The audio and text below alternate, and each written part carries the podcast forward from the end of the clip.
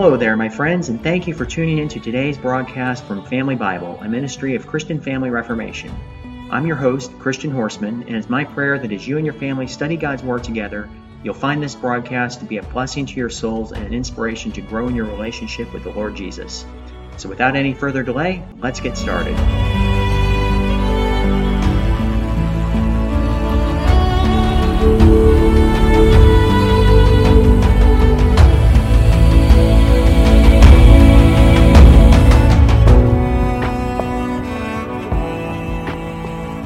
Friday, July 7th, year of our Lord 2023, and today we're taking a closer look at the third chapter of the book of Jeremiah.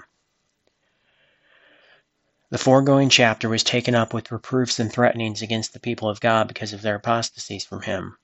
But in this chapter, gracious invitations and encouragements are given to them in order to draw them to repent and return to Him, despite their great and numerous provocations, which are here specified. This serves to magnify the mercy of the Lord, and to show that just as sin abounded, grace did much more abound. The prophet begins by showing how bad they had been, and how well they truly deserved to be abandoned by God, and yet how ready he was to receive them back into his favor upon their repentance. How gently the Lord corrects his children. Why would we refuse to take the benefit of the pardon that he freely proclaims? Backsliders may rejoice in the hope that they will certainly find in him the tender compassions of a father toward a returning prodigal. He may chasten for a time, but he will not keep his anger forever. The prophet proceeds to show that Judah's impenitence and persisting in sin are even more excusable because they had seen God's judgments upon their sister kingdom of Israel, which they should have taken warning by. When we see the consequences of those who profess to be God's people and yet live in wilful rebellion against him, then we shall see an abundance of reasons to shun evil ways. Despite the charges that the Lord leveled against his people of Judah, he still gives them great encouragements to return to him in repentance. If we confess our sins, the Lord is faithful and just to forgive them. He will graciously receive those who return to him, and he will teach them to call him their Father. These charges of apostasy and the invitation to return and repent are reiterated in verses 20 through 25. And here the prophet also adds the words of humility and confession that ought to be in the mouths of repentant backsliders when they return to seek their God. Forgetfulness of the Lord is at the bottom of all sin, but God's promise to those who return is that He will heal their backslidings by His pardoning mercy, His quieting peace, and His renewing grace. However, in order to come to Him in true repentance, we must renounce all expectations of relief and succor from anyone or anything except Him. We must come to Him depending only upon the great salvation from sin which Jesus Christ has worked out for us. As long as people harden themselves in sin, misery shall be their portion. The person who covers his sins shall not prosper, but the one who confesses and forsakes them shall find abundant mercy. Having gained a general overview of the contents of this chapter, let us take a moment to dwell upon some pleasant words in the 14th verse, which are soothing for a troubled conscience. Turn, O backsliding children, saith the Lord, for I am married unto you. Such singular comfort will certainly cheer up our souls. What amazing grace that he should be married to any of us. God speaks to his church in her lowliest estate, and although he does not fail to rebuke her sin and make her lament it, yet he still says to her, I am married unto you. Marriage is cemented by mutual love. Where this mutual affection does not exist, it does not deserve the name of marriage. Can we even begin to speak of the love of God? It is a theme that we are scarcely competent to talk of. But marriage also necessitates certain mutual relations. We cannot say duties, for the word seems out of place on either side. How can we speak of the great God making pledges of faithfulness to his bride?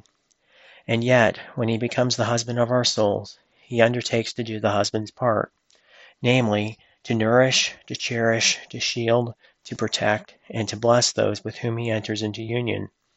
And now, what should our response be? The wife is to reverence her husband, and that is precisely our position toward him who has married us. Let his will be our will. The marriage relationship also involves mutual confidences. In a true marriage, the husband and wife become one. Henceforth, their joys and cares, their hopes and labors, and their sorrows and pleasures rise and blend together in one stream. And our God has said this concerning us. The secret of the Lord is with those who fear him, and he will show them his covenant. Now then, dear believer, remember that you stand in the relationship of the bride. Therefore, you may tell out your very heart's secrets and sorrows to Jesus. How far do we experimentally understand these things? Dear Christian brother or sister, surely you know that God is married to you. And if you do, can you not say with me, Yes, and he has been a very faithful husband to me? Well then, speak well of him. Make this world hear his praise. If you do not yet know Christ, please answer this question in your own heart. Do you desire to be, to be married to Jesus? Do you wish to have him? If so, then there will be no difficulties in the making of the match. If your heart goes after him, he will have you. Whoever you may be, he will not refuse you.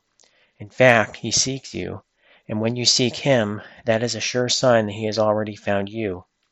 The wedding ring is ready, for faith is the golden band which is the token of the loving marriage relationship.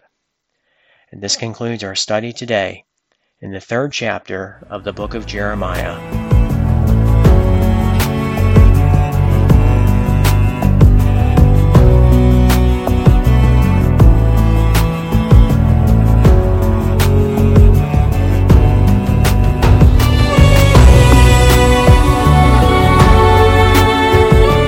Thank you so much, my friends, for tuning in to today's broadcast from Family Bible. I hope you've enjoyed it as much as I have, and I invite you to join me again here tomorrow, Lord willing, and continue experiencing the richness of His precious Word with your family. If you found this resource to be a blessing to you today, please share it with someone you know, and consider taking a moment to leave a comment and tell others what you found edifying. Also, don't forget to like and subscribe on YouTube so you'll never miss a new broadcast and feel free to visit my website, ChristianFamilyReformation.com, for inspiration and encouragement in your family's walk with the Lord. I'm your host, Christian Horstmann, and I want to thank you again for tuning in today. May the Lord inspire you to live life today in light of eternity. Seize the day for Jesus Christ.